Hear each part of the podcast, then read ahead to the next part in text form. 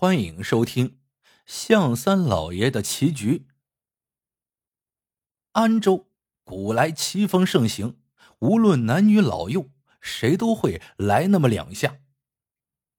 乾隆二十四年春天，在安州城东的圣手居前是人山人海，因为在里面摆开一场象棋擂台赛。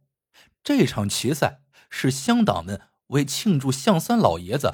百年寿诞而举办的，最后的胜者除奖赏千两黄金外，还将有幸与向三老爷子手谈三局。朝廷得知此事后，派礼部官吏飞马前来祝贺，一是祝向三老爷子百岁寿诞，二是祝这次比赛圆满成功，并要求安州州府将比赛冠军送进朝廷面见皇上。你肯定要问了，这象三老爷子是谁呀？咋这么大面子呢？象三是安州人，天资聪慧，幼年随名师学棋，到二十岁的时候，方圆数百里已经无人可敌，于是辞家远游，寻访天下高手。不出两年，象三的名字在华夏棋坛已是无人不知。无人不晓了。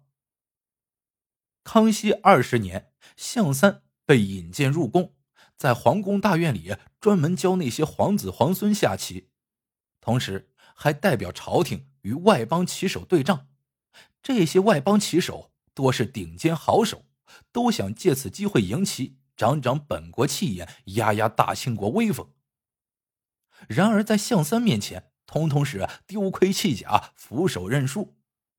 于是，向三更加的声名远震，连康熙爷都敬他三分，敕封他为天下第一奇，官拜三品，并为他在安州老家赐建圣手居。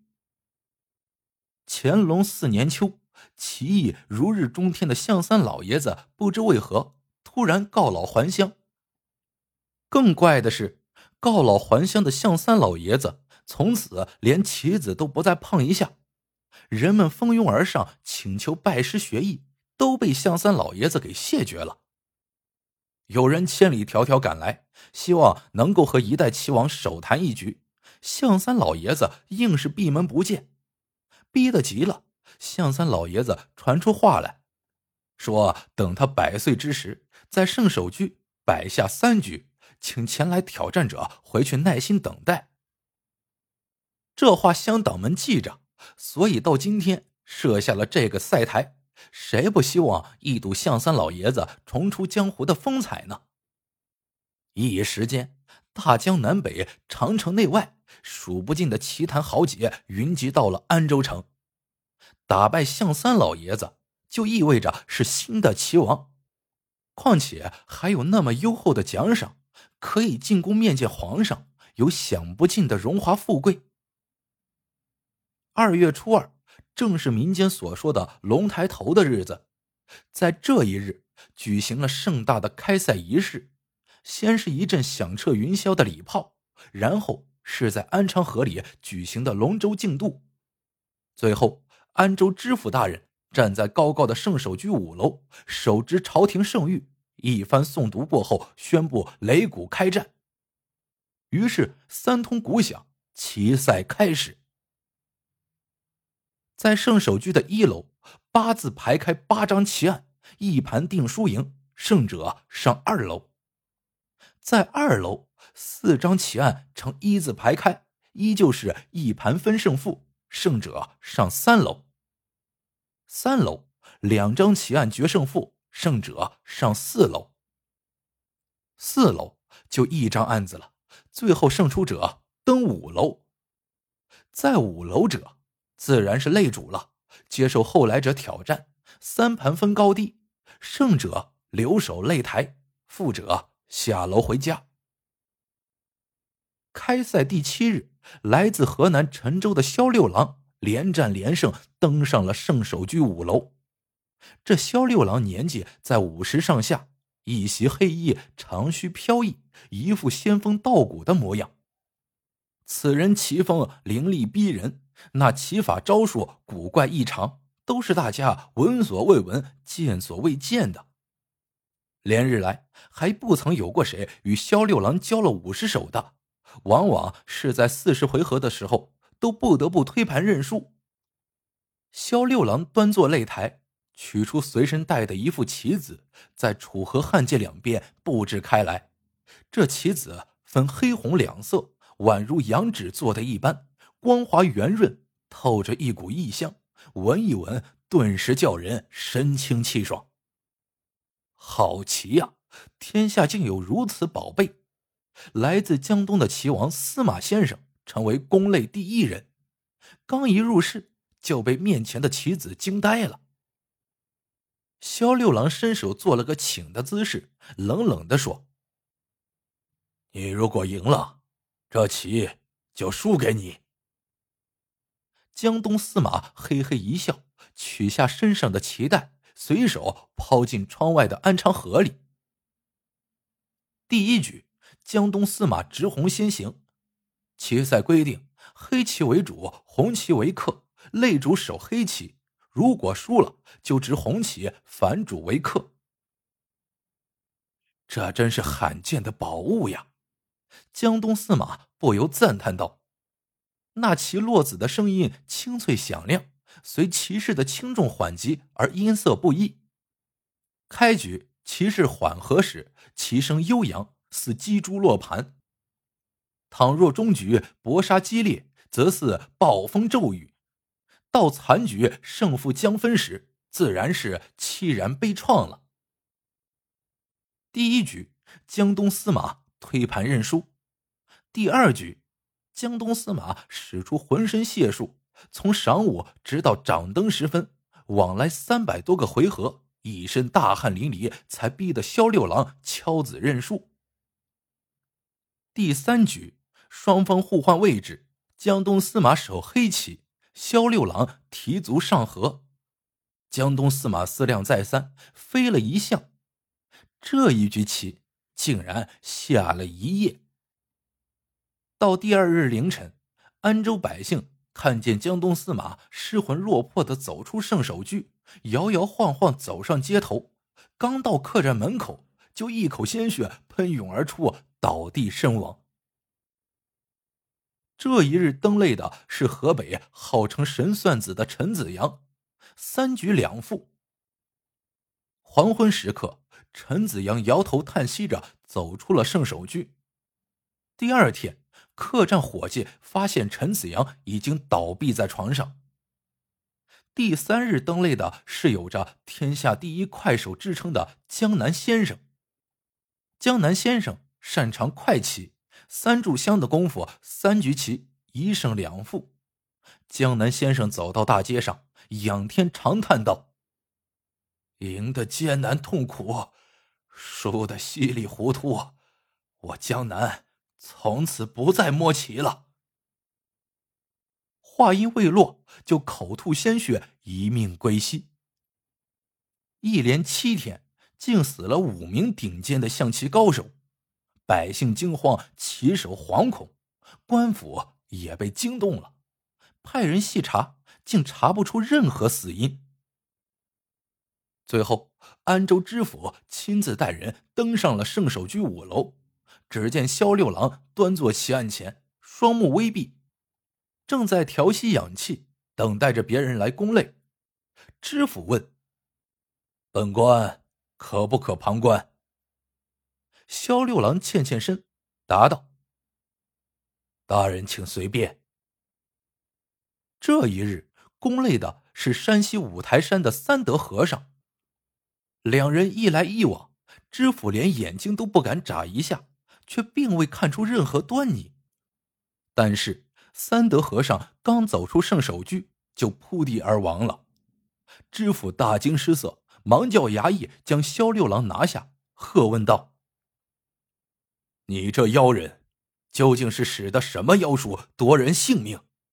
来呀，提回衙门受审。”萧六郎对知府施了一礼，说道。大人且慢，我不过是一个棋手，哪里会什么妖术？这象棋之道贵在看得开。看得开了，就棋战一招鲜。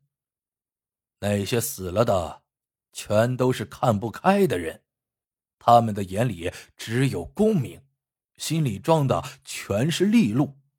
下棋时心浮气躁，输棋后忌火攻心，再加上应对时已经殚精竭虑，哪有不死之理？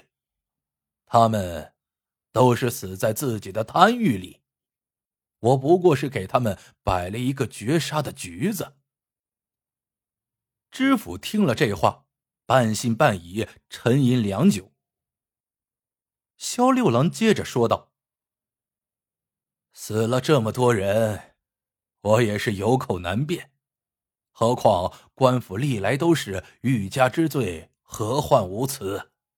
此番大赛，我肯定是荣登冠军无疑了。”只是指望请来向三老爷子与他手谈三局后，任凭你治我什么罪，就算是砍头，我也无怨。就在此时，门口传来了一个苍老的声音：“不用请，我来了。”原来向三老爷子已经登上五楼。站在了门口，闻听向三老爷子将与萧六郎对战，安州百姓和那些骑手将圣手居围了个水泄不通，安州城被火把灯笼映照的犹如白昼。向三老爷子入座后，淡淡的对萧六郎说：“左手为主，右手为客。我如若手累。”就用左手下黑棋，如若攻累，就用右手下红棋。听得此言，萧六郎突然浑身发抖，面如死灰，泪如泉涌。在旁观战的知府发现事情蹊跷，连忙上前询问。只听向三老爷子长叹一声，对萧六郎道。这么多年，我一直心神不宁，寝食难安。我就知道你肯定会来的，但是没有想到会殃及这么多无辜。说着，他慢慢的讲述了一段往事。那是乾隆四年春天，向三。还在皇宫的时候，接到了一个叫做无心道人的拜帖。此人声称独步天下，未曾遇到一个敌手，愿意一命和向三赌一局。如果向三不应战，他就在午门剖腹自杀，并且死前要大叫三声“向三伪君子”，大骂三声“向三胆小鬼”。向三没办法，只得应战。两人选了一处僻静地方，摆下棋局，赌注是双方的性命。这无心道人不愧为好手，一局棋下了三天三夜。可是拼杀到最后，无心道人除以老帅，已无兵可用，而向三还余有一马，一马定杀。向三说：“你可不可以不死？”无心道人惨淡一笑，说道：“摸子动子，其道贵在行必果，你小瞧我了。”说完，抽出刀来，插进了自己的肚子里。死前，无心道人对向三说：“我死后，将会有人来找你报仇，你必须得死，而且。”死在旗上。说到这里，向三不由得老泪纵横，用手点着萧六郎道：“没想到，你为了杀我，竟然想出如此歹毒的办法来。”知府不解，询问究竟。向三解释道：“这红黑两色棋子是分别用两种药水浸泡过的，这两种药水混在一起就成了剧毒，无色无味，无知无觉。下棋之人多习惯用一只手，胜了则执黑棋，输了则执红棋。那泡在棋上的药水沾在这一只手上，就合成了剧毒。慢慢沁入心脾，发作后立刻毙命。大人有没有发现，这些天登擂向萧六郎挑战者，一共十人，死了六人，还有四人安然无恙。这四人都是三局败北的，也就是说，他们三局都是执红棋。